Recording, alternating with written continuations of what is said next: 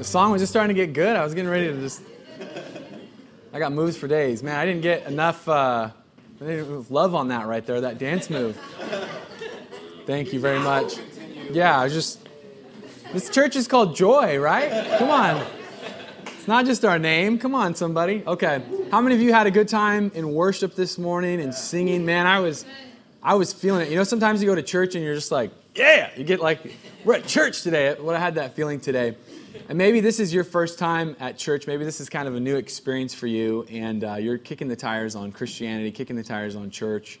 Well, thank you for being here. I really appreciate it. I know it takes a tremendous amount of courage to walk through the doors of a church, even if it's at a community center, even if it's like this. And I know we have a lot of fun and it's a good time, but I just want to thank you that if if this is kind of new to you or you're exploring faith, exploring Christianity, this is the place for you to be. You are very, very, very welcome, and uh, we, we love having you here. This is a family, it's a community, and we're so incredibly happy that you're here. And I, you know, I was thinking about this in the words of that last song that we sang. I just want to be where you are. I want to be near your heart. There's nothing like your love. And we sing those words, and those words are not just words. Those that's something that we very much believe in that there is nothing like the love of God. I don't know where you come from. I don't know what your background's like. I don't know the kind of pain that you've walked through in your life, but I can tell you from all the different pathways that we come, when you experience the love of Christ, when you experience God's love in His Son Jesus and what He did for us, I just want to tell you, you, you will be singing, There is nothing like your love because God's love can transform your life. God's love can take you from where you are to a brand new place. God can give you purpose. God can give you hope. And that's what we're here to do is proclaim. Can I get in a witness? Can I get an amen? We're here to tell the story of God's love revealed in Jesus Christ. And, you know, as we gather here today, I just want to us to reflect on that, to reflect on God's love. And if this is like your first time, then man, I hope you just get a big dose of God's love today. And I hope you see that in our faces. I hope it, it comes through the music, it comes through the, the things I'm going to say today. But we're, we're in the middle of a series here, or week two of this series called We're on a Mission. Somebody say, We're on a mission. And uh, we're exploring in this series of messages and these talks, we're exploring the mission that Jesus gave us as his church to accomplish and invited us to, to take on as his followers. And last week, if you remember what we talked about, I don't have any lollipops to give away or anything, but uh, we talked about, yeah, I know somebody's like, dang it, well, I'm not going to remember what he said. That's probably a good idea, isn't it, to give away prizes? Yeah. Uh, last week we talked about the characteristics of mission, and every mission has three characteristics it has a point, right? It's a goal, it has a process, it's a, a clear strategy by which we go about fulfilling the mission, it has a price. Just like a, a military mission, any kind of mission, there's a point, there's a process, there's a price. And our mission, the point, is to make disciples. Jesus in, in Matthew chapter 28, the very last thing he said to his disciples was, Go into all the world and make disciples, teaching them to obey uh, all my commandments. And I'm with you, Jesus said. And he gave us this mission. So the point as Christians, as followers of Jesus, is that we would engage with the world and people around us, that we would love people, that we would invite them to walk with Jesus, and we would make disciples. The process that we do that is intentional relationship, and the price is that we have to lay our lives down like Jesus laid his life down. And so we're continuing in this uh, series on, on mission, but today I want to bring it down right to where we live. I want to give a talk called Love Somebody. Say, Love Somebody. Love somebody. You know, oftentimes when we talk about the mission of the church, we talk about what we're going to do, and we kind of have these grand plans and these grand strategies and so on and so forth. It gets really intimidating. I, I don't know about you, but as a follower of Jesus, I, can, I get intimidated sometimes by make disciples, and it sort of sounds global and go into all the world. And I'm like, man, I don't even know my neighbor. How am I going to go into all the world? You know, I want to I want to tell you that it's not about loving everybody. It's about loving somebody. Jesus didn't expect you to go and do more than he did. Do you know that Jesus only he only had 12 guys that he, he had life, that did life with and multitudes came to him, but man, he really intentionally worked with 12 people, 12 disciples. And then even out of that group of 12, there was three guys, Peter, James, and John, that Jesus had an intentional, intimate friendship, relationship with. And if Jesus understood that it's even, even this is Jesus we're talking about, right? And he gave his life for the whole world, but you know what? He really intentionally was loving just a few people, doing life with them. And I want to tell you that that it's so important that we understand the difference between God's job and our job. What's God's job? What's my job? Anybody ever get tempted to be God? Like, I'm going to fix this person. I'm going to I'm going to really I'm going to see this person. I'm going to help these people. I'm going to love the world and then you get and you realize that man you're you're not really capable of doing that. You're just a human being and you're not God, right? if you, if you think you're God, there's a special facility at hospitals that they treat, you know, they help you out. Uh, right? What's the difference between, between Jake and, and uh, God? God doesn't think he's Jake, right? Thank you. Okay. We need to see the difference between God's job and our job. In John 3:16 it says for God so loved the world that he gave his only begotten Son, that whosoever believes in him would not perish. Now, catch the first part of this verse For God so loved the world. Okay? It's God's job to love the world. You didn't create the world, God did. Right? You didn't, you, you didn't make all these people. It's not your job to love the entire world, right? You're supposed to reflect God's love to the world, but you, it's not your job to love the whole world. That's God's job. But it's our job, as Jesus told us in Matthew chapter 22, verse 39, and we're going to look at this. He said, Love your neighbor as yourself. So it's God's job to love the world, but it's my job to love my neighbor. Okay, and we'll talk about this more. Jesus said, He said, I will build my church. Okay? He said, I will build my church, but He told us to make disciples. So even as we come together inside as Joy Church, as, an, as a group, as an organization, and we're, we're a church, we're going to fulfill the mission of Jesus. Guess what? It's not, it's not my church, it's not your church, it's Jesus' church, and it's not my job to build the church. Well, you're the pastor. I'm just a guy like you, right? I'm just a person that's been called to, to, to do certain things and, and, and help all of us serve together, be a leader, and all of us serve together to make disciples. But it's not my job to build a church. Jesus said, I will build my church. He said, Jake and Aaron and Michael and Tom and Kelly, it's your job to make disciples. And when we do our part, when we do our job, guess what happens? Jesus takes the disciples that we make and he builds an incredible church. God is so much better at his job than you are and than I am, right? God is, he's so good at his job. So we have to understand what's God's job and what's my job. And let me read you a quote that I really love. This is by an old preacher named Dwight L. Moody. He said, There are many of us that are willing to do great things for the Lord, but few of us are willing to do little things. Today, I want to just bring this message right down to the, the ground level and challenge you and challenge myself not to, to always be looking at doing great things and getting intimidating and doing no nothing, right? But to say, God, I'm willing to take small steps, bite sized pieces, and do something. Can't love everybody, but I can love somebody. God, it's your job to love the world. It's my job to love my neighbor.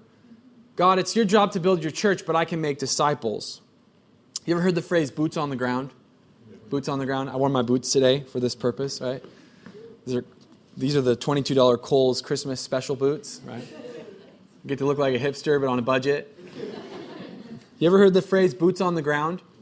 Boots on the ground is a military term, and it basically conveys this idea that you can have all the battleships and aircraft carriers and bombers and nuclear missiles, you know, all this kind of stuff. But ultimately, to take and hold territory, you have to have what?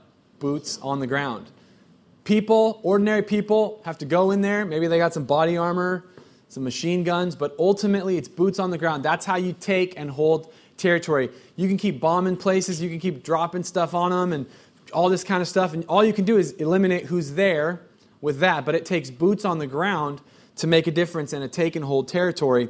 And it's the same in the kingdom of God. You know, a lot of times people are like, I'm going to be the prayer person. I'm going to pray over the entire world and I'll prayer walk the city. That's great. That's like aircraft. You know, it's like the Air Force. That's great. But did you know what? It takes boots on the ground. It takes men and women, individuals going into territory with their feet, physically going in there to take and hold territory. It takes men and women willing to love somebody, not pray and I'm gonna my strategy's for everybody. We're gonna win the entire city of Eugene. Well, do you know your neighbor's name? Somebody uh, we had a seminar yesterday, and somebody said, "Well, do you know your neighbors?" I'm like, "No." Walk of shame. You know, we always want to talk about we're going to win the world for Jesus, or we're going to win the city for Jesus, and then we're not willing to just love somebody. And it takes boots on the ground. Boots on the ground in God's kingdom means loving people, loving somebody in a tangible, trackable, everyday kind of a way. All right? Tangible, trackable. You could point to it. This is the person. This is how I love them. This is how I relate to them. This is how I'm ministering to them. It means laying your life down the way that Jesus did for us, the way that Jesus did for you and me. And it's interesting because Jesus died on the cross, he gave his life physically, but he was also willing to give his life when he was alive. See, it's different. You might be willing to die for somebody that you love. You might be willing to actually lay down your physical life, but are you willing to give up your time every day? Give your time, give your life to somebody. That's a different kind of a concept.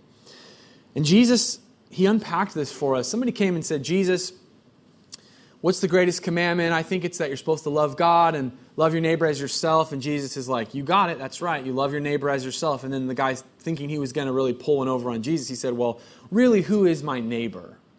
Really, who is my neighbor? And then Jesus says, Let me tell you a story.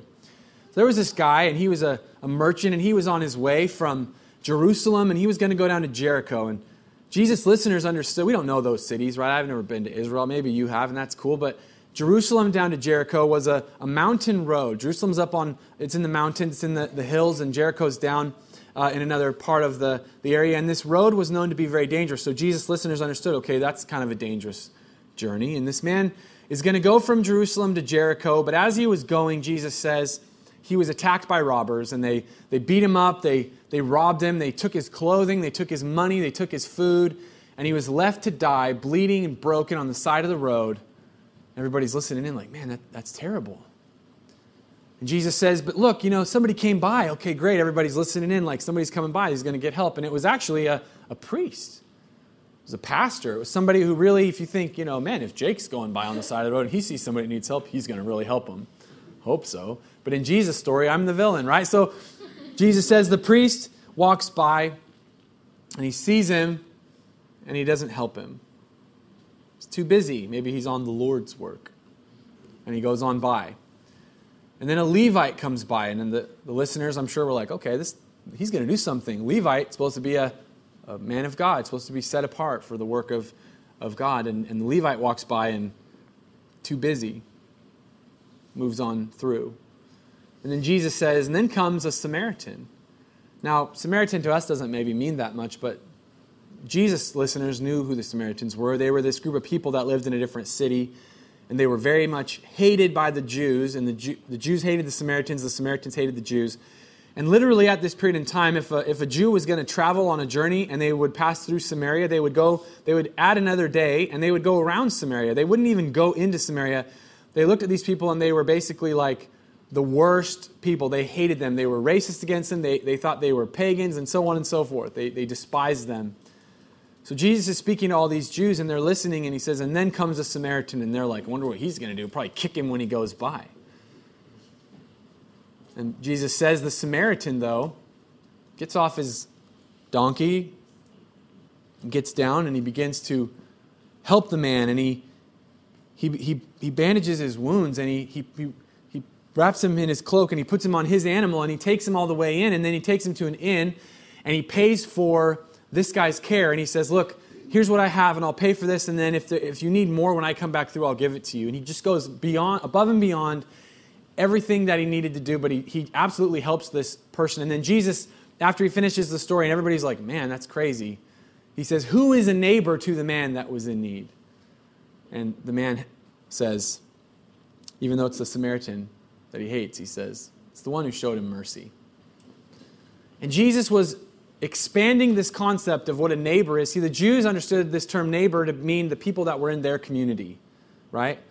The people that are like them, the people that act like them, talk like them, dress like them, that believe like them, the people that they do life with, their community, their friends, their family.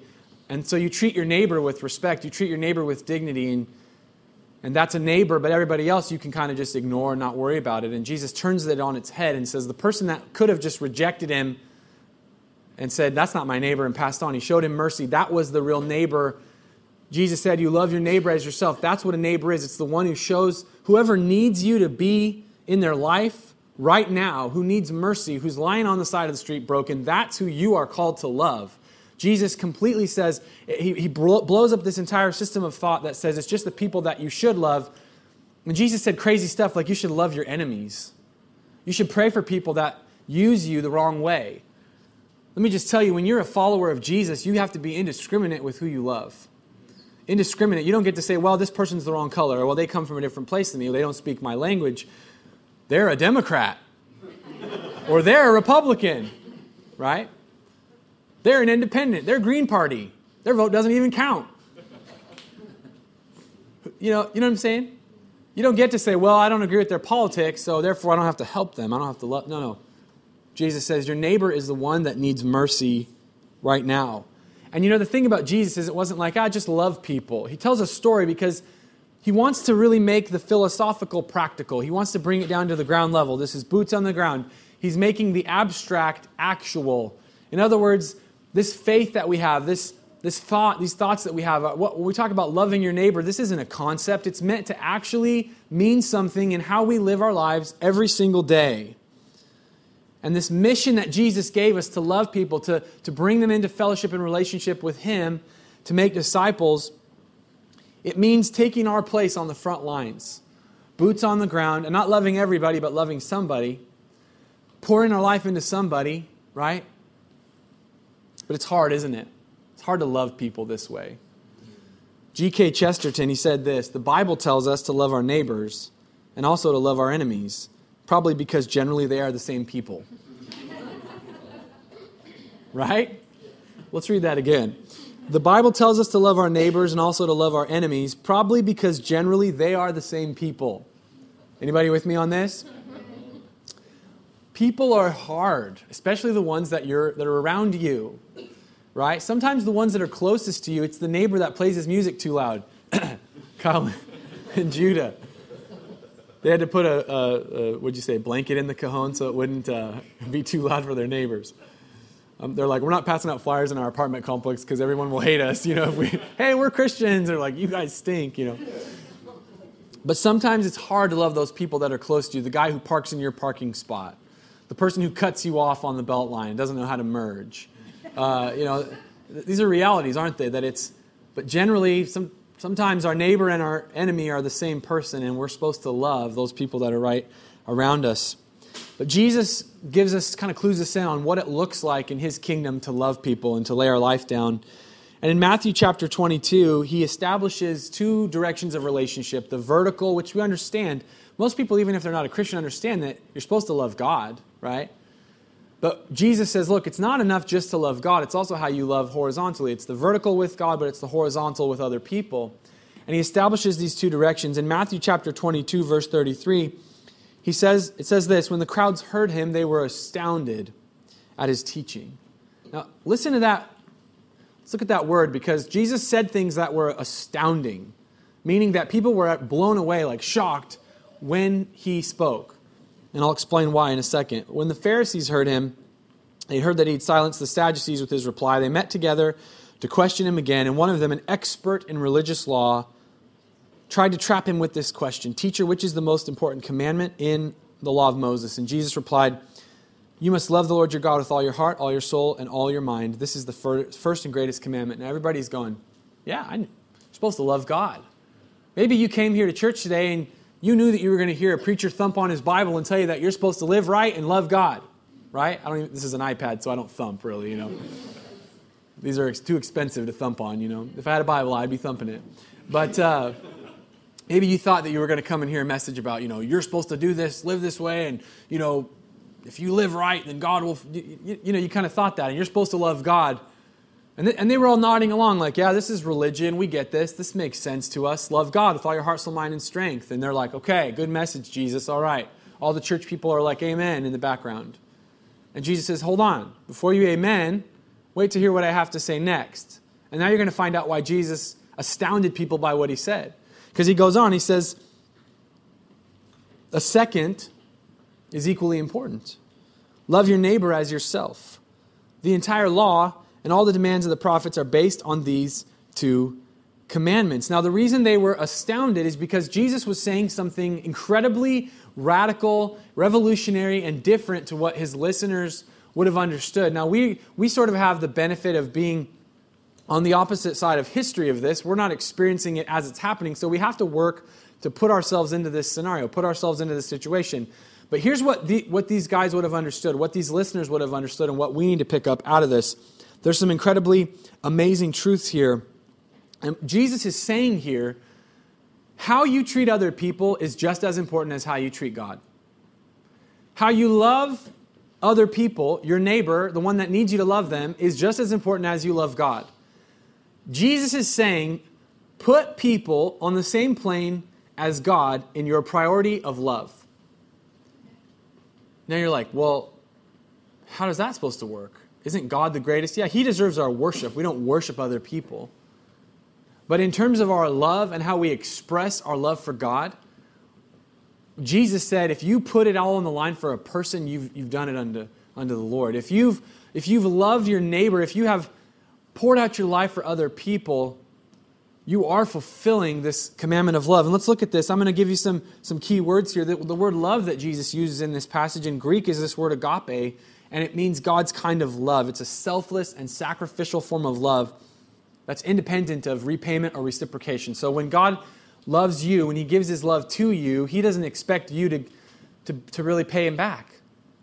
How many of you that have experienced the, the grace of God and God's love through Christ understand very well that you could never repay it? even were you to live a life that was holy and righteous and you know you, you, you were perfect in all your ways and you never lusted and you never stole and you never did any of that stuff which we all kind of know man i keep doing those things even as a follower of jesus sometimes you never did anything wrong for the rest of your life you still wouldn't repay the gift that god gave to you so god's kind of love is can't be repaid it can't be reciprocated it's experienced and it trans, it's transformative and jesus says this is the kind of love that God has for you. This is the kind of love you should have for God. This is the kind of love that God gave to you, and this is the kind of love that you should give away. My kind of love, God's kind of love. Love that does not have a hook attached to it. How many of you know people that love you with a hook attached? Hey, man, like if you do this for me, then I'll love you. You know, as long as the money was in the bank account, you were really loved, but when the money was gone, the love was gone. You know, as long as you act a certain way or dress a certain way or whatever, that love is there. But, you know, when, when, when you change, the love changes. It's love with a hook. That's not the kind of love that we're supposed to give. Well, I'll love you if you vote for who I think you should vote for. I'll love you if you dress how I think you should dress. I'll love. No, no, no. Love without a hook. God's kind of love. And Jesus says, it's equally important, this command to love other people. And this is the word in Greek, homoios. It means of equal rank. Same. It's Jesus intimately connected the two great commands and he made them inseparable. They're not sequential. It's not love God and then love people, but they're parallel. It's love God and love people. Followers of Jesus, let me just say something to you. It's not love God, then love people. It's love God and love people. Homoios, equal rank. Jesus connects these commands. This is how we see it's the lens by which we are to process right and wrong. Is this loving God? Is it loving others? We demonstrate our love for God by how well we love others. And Jesus said this in different ways throughout Scripture. He said, You know, at the end of time, people are going to come to me and they're going to, I'm going to be there and I'm going to be judging the, the world and I'm going to have the sheep on, on my right and the goats, I'm going to separate on my left. And they're going to say, Lord, you know, we, we prophesied in your name, the goats. You know, we, we, we were your people. We preached sermons and we sung songs and we, we were religious cast out demons even. And Jesus is going to say, Yeah, but when I was sick, you didn't visit me. When I was naked, you didn't clothe me. When I was in prison, you didn't come. When I was hungry, you didn't feed me. And they're going to say, Lord, we never saw you hungry or sick. If, you, if we knew you were in prison, we would have gone. And he said, But as much as you didn't do it to the least of these, in other words, as much as you didn't equally love the people around you, that you didn't love me, you didn't do it for me. And then the sheep on his right, he's going to say, Enter into everlasting life. And they're because you fed me when I was hungry, and because you visited me in the hospital and visited me in prison, and you, you loved me. And there's, Jesus, we didn't ever see you sick. There was just that homeless woman on the street. Jesus, I didn't know you were in prison. I was just there ministering to those kids at, J- at Juvie. And Jesus said, Look, as much as you did it to the least of these, you did it to me because Jesus said, Love God, love people, equal rank. How do you love God? It's how you love people. If I think I'm a 10 with God, but I'm a 2 with my wife or my husband, you're a 2 with God. If I think I'm a 10 with God, but I'm only a 4 with my classmates, you're a 4 with God. right? See, I can do math. Was it one, two, three? Four? Okay, good. How we love God is expressed in our love. God's kind of love is transformative. It should be changing the way that you operate and do business and conduct yourself. And this word neighbor that Jesus uses, it indicates the people that are simply near to you, the people that need you in that moment of mercy. Like Jesus told us in the Good Samaritan, that parable of the Good Samaritan, that story, the Samaritan, he just responded to the person that, that was in need. He didn't worry about what color he was, what ethnicity, what race, what religion, what socioeconomic class, what political party. He just loved him. He just loved somebody. Say, love somebody. And then Jesus gives us one more word. He says, Love your neighbor as yourself. And this draws us back to the golden rule. In Matthew chapter 7, verse 12, Jesus said, Do to others whatever you would like them to do to you. This is the essence of all that is taught in the law and the prophets. Love people how you want to be loved. If you're broken on the side of the road, what do you want to happen to you? You want somebody to respond in mercy, don't you? If you're sick, you want somebody to come. If you're broken, you want somebody to be there. If you're despair, you want somebody to bring you hope right? So Jesus says, whatever you would want, when you see somebody in that condition, you give it. And that's the essence of the law and the prophets. You know, let me tell you, Christianity is not complex. It's not difficult to understand. It's just hard to live. It's just hard to love this way, isn't it? Because it means emptying ourselves of our love, our agenda, all that stuff, and letting God transform us into the kind of person that can love other people. Do unto others as you would have them do unto you. There's a funny story this morning we, we pulled into Safeway. We were going to get some creamer for the hospitality table. And my daughter Evie is learning this principle, right? So she's learning how to be polite and kind. And usually she's like, Mom, hurry. You know, it's like Bethany's on like a pleasure cruise when she goes into Safeway. She's not in there getting a massage. You know what I mean? Like she's buying something for us, you know, and, and she's serving. And so we pull up to Safeway this morning and Evie goes, Mom, take your time, but go really fast. 50% there, babe. You're doing well. How many times in our life do we say, take your time, but go really fast? How many of you are trainees in learning to love? I am, right? But you know what? Our standard isn't perfection. That's where we want to go. But our standard isn't perfection, it's progress. What can I do this week? What can I put into play today to be boots on the ground? And you say, I thought we were talking about mission. We are talking about mission. Because if each of us would just take this message and go and love somebody this week, guess what? We'd be, we would be transformed, and that person would be transformed, and God would use the love to build relationship, and through that relationship, God can raise up disciples. Come on. We can, you, you know, there's this, this saying that says people don't care how much you know until they know how much you care. As followers of Christ, we oftentimes want to share truth, but there's no bridge of relationship for that truth to cross. And we have to build those bridges of relationship before we can bring truth across. When you have a bridge of relationship, you can say challenging things, encouraging things, you can preach, you can prophesy, you can, you can lead people to Christ if there's a bridge that they can cross with you of relationship. All right? You doing good today? All right, I'm going to give you four things as we close. Here's some takeaways. I like takeaways, you know, especially when you go out to eat and it's a really good restaurant, right? and then you get takeaways, you get leftovers, and you get to go home and heat it up in the microwave and then eat the same thing. It's good, right? I especially like Olive Garden when they do the never ending pasta bowl. And you're like, I am going to go ahead and have that third bowl of spaghetti and meatballs. And they're like looking at you.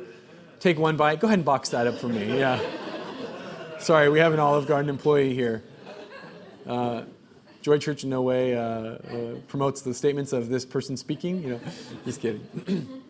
but uh, I love takeaways. So here's some takeaways from the message today. Number one, don't love everybody, love somebody. Remember, God's job, let Him do His job. He's better at it, right? It's God's job to love the world. It's my job to love my neighbor. God does His job, I do mine. So don't love everybody, love somebody. You can put this into practice right now, today. You can put this into practice at the restaurant you go to eat at. You can put this into practice immediately. Number two, we have to make room in our lives, make room in your life for loving people. Sometimes we're so busy doing, doing stuff, pursuing our careers, or even with our family. We got the kids in 17 sports, and you know the. I'm sorry, but you know your kid's probably not Pele or Michael Jordan, right? So like it's okay if they play rec league soccer and they don't play nine other sports. It's okay. Like, did you know that? You, you're not gonna, nobody's gonna like arrest you if you make some room in your life to love people, right? If you make some room in your life. Maybe you won't win the Parent of the Year award or something, but you know, love your kids and make room in your life to love somebody. You have to make room in your time. Every person in the whole world has the same amount of time every day, every week, every year, but we use it differently, don't we? So you have to make room in your life and your time for people, to love people. You have to make room in your mental and emotional energy. Sometimes at the end of the day, I've had X amount of conversations, and my wife's there, and, and I want to have a conversation with her, and she starts talking, and I just go, uh, and I realize, like, I messed up. I didn't save anything in the tank, right? You know that, you know that feeling? So it's important that we save that mental and emotional energy to love people. If you're so busy in your job that you can't love your family, you can't love your kids, you can't love people, your neighbors, you're probably too busy. So we have to make room in our life and our mental emotional energy. We got to make room in our finances. We got to make room in our finances to bless people, right? Don't live your life without any margin.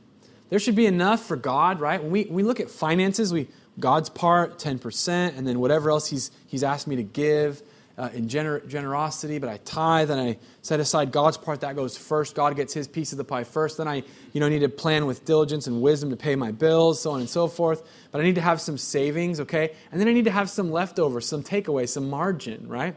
Why? So I can give it away. I can, it's my generosity piggy bank. It's my take somebody out and buy them Starbucks piggy bank.